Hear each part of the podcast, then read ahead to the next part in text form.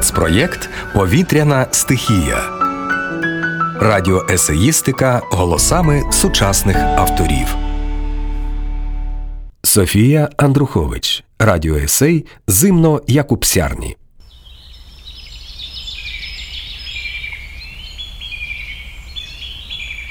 Як мій пес із легкістю і по-діловому відчитує в лісі важливу для нього інформацію, яку він, щоправда, ніяк не може застосувати на практиці.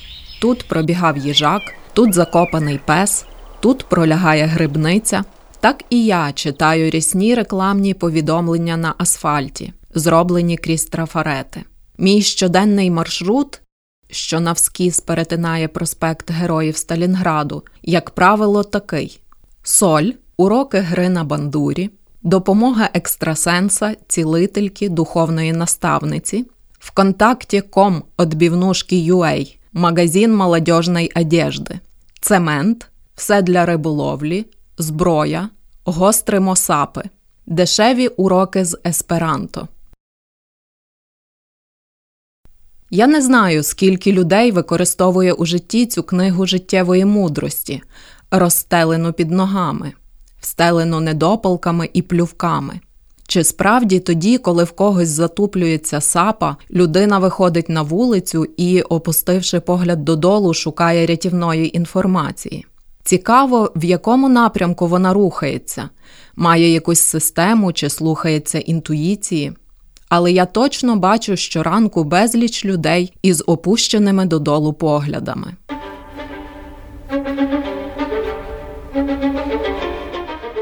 Схоже на те, що більшість інформації взагалі неможливо жодним чином застосувати на практиці. Її не завжди навіть проаналізуєш, не завжди зробиш із неї висновки. Часто вона лише як траєкторія, уздовж якої летять на південь птахи. Орієнтир у просторі, садативний засіб, підтвердження того, що ти не самотній, що інші також можуть вивчати есперанто чи скористатись допомогою духовної наставниці, в яких випадках ці умовні знаки об'єднують, а в яких, навпаки, посилюють відчуження. Один музикант з Тернополя якось цілий вечір повторював, як же я розмовляю по-франківськи. Це викликало в ньому таку іскристу дитячу радість, яка буває, наприклад, від першого снігопаду. Коли прокидаєшся, визираєш крізь вікно, а там вимкнули звук, і великі снігові шапки безгучно падають з гілок додолу у м'яку товщу. А один водій блаблакару, лікар рослин, як він себе окреслив, з Чернівців сказав, що моя вимова на франківську зовсім не схожа що він часто подорожує і знає різні вимови, але моя не нагадує жодну. Мовою можна виставляти кордони. Коли існує потреба в більшому приватному просторі, можна використати мову, способів безліч, можна перейти з однієї мови на іншу чи вияскравити діалект. Можна все переводити в жарти, щоб вислизати з будь-якої розмови, Можна, навпаки, говорити чітко, складними реченнями, як по писаному. Можна на будь-яке твердження реагувати запереченнями й контраргументами.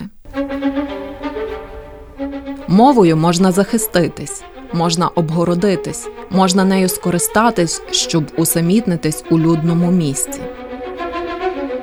Я все ж думаю, що в моєму випадку мова видає.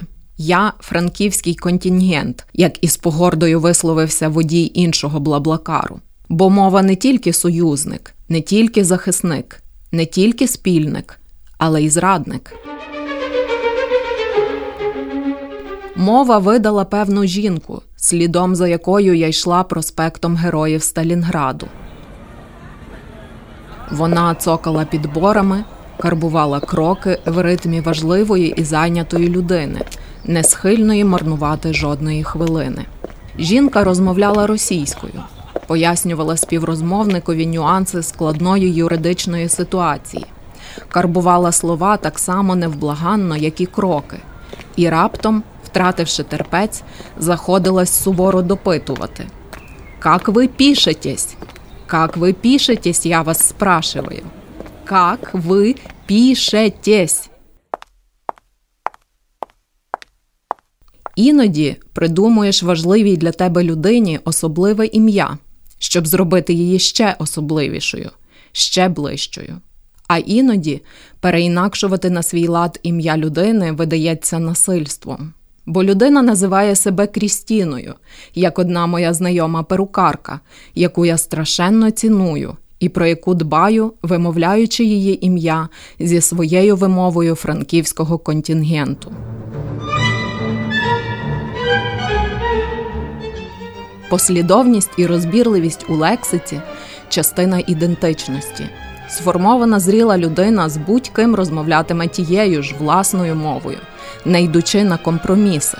Відступ від цієї засади слабкість, м'якотілість, несформованість чи, може, гнучкість.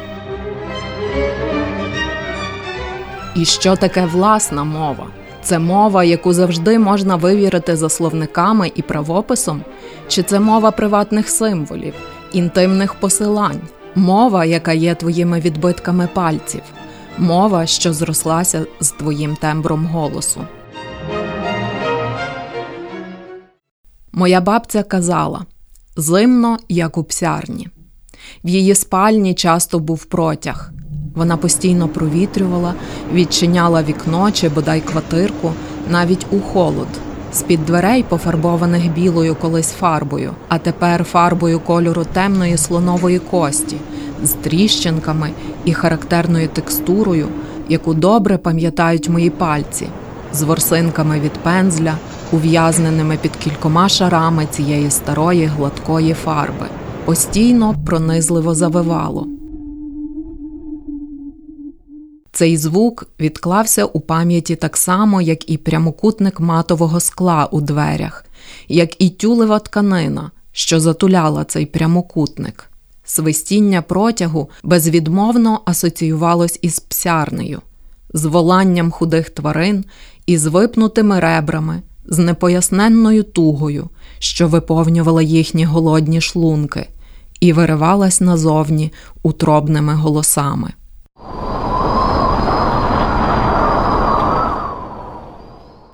Я навіть не знаю достеменно, що таке псярня, чи це місце, де тримали породистих мисливських псів Чарторийські і Потоцькі, чи те, куди звозили собак гицлі перед тим, як поздирати з них шкури. І звідки цей вислів виник у мові моєї бабці, яка точно ніколи нічого спільного не мала з жодними псярнями, якщо не враховувати її карликових песиків, підібраних на вулиці бездомних пестунчиків. Нехай собі залишиться ця псярня, пов'язаною з дверима бабциної спальні, зі звуком протягу, з дошками підлоги, чи то малинового кольору, чи то брунатного. В дитинстві я взагалі не думала, про яку ще псярню йдеться. І чому про неї йдеться. Але я чітко відчувала все, що могло критись за цими словами, за інтонаціями. Я могла з заплющеними очима намацати всі камінці на дні бистриці.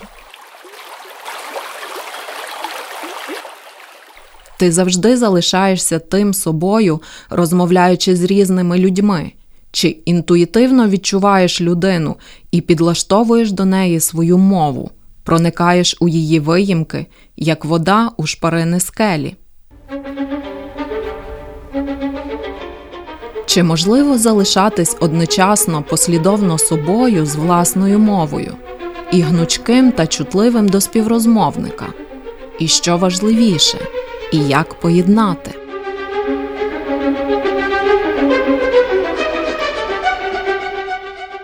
Зимно як у псярні читала Софія Андрухович. Ви слухали спецпроєкт Повітряна стихія. Радіоесеїстика голосами сучасних авторів на Радіо Культура. Слухайте нас на хвилях Радіо Культура або на подкаст-платформах SoundCloud, Apple Podcast, Google Podcast та інших.